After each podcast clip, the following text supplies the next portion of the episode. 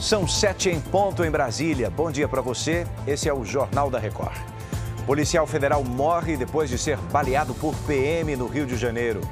Paulo Gonet toma posse como novo procurador-geral da República nesta segunda-feira.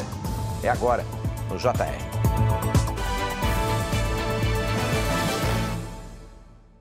Oferecimento: Bradesco. Empréstimo na hora em três cliques é fácil.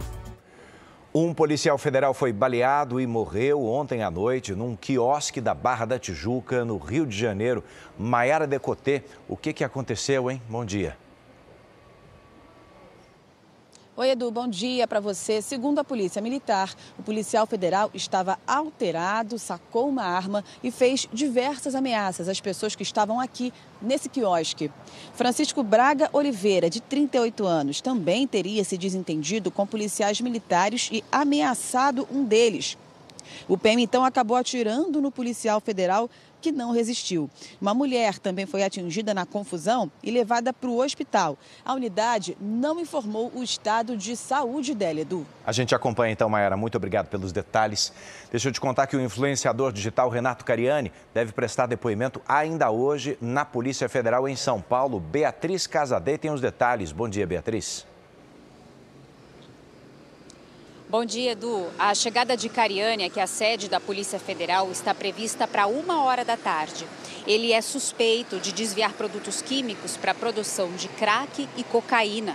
Para justificar a saída dos produtos, segundo a PF, eram emitidas notas fiscais falsas e feitos depósitos em nomes de laranjas.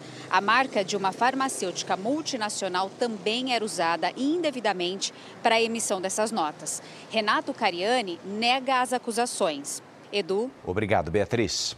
Está prevista para daqui a pouco a posse de Paulo Gonet como Procurador-Geral da República. Ele foi aprovado pelo Senado na última quarta-feira. Vamos a Brasília com Vanessa Lima. O novo chefe do Ministério Público se apresenta daqui a pouco. Vanessa, bom dia. Bom dia, Edu. Paulo Gonet vai substituir Augusto Aras e será responsável por oferecer denúncias e investigações contra autoridades com foro privilegiado. A cerimônia está marcada para as 10 horas da manhã na Procuradoria-Geral da República e deve contar com a presença do presidente Lula, de ministros do Supremo Tribunal Federal e de parlamentares. Até então, Paulo Gonet atuava no Tribunal Superior Eleitoral, o TSE. Edu. Obrigado, Vanessa Lima, direto de Brasília. No Chile, a população rejeitou a proposta de uma nova Constituição mais conservadora.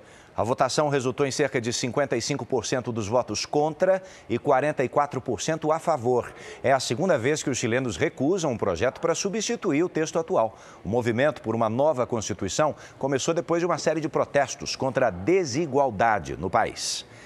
De volta às notícias da sua região. Daqui a pouco tem Fala Brasil ao vivo às 8h40 da manhã. E você pode ouvir as notícias do Jornal da Record aí na sua plataforma de áudio. Bora para a próxima?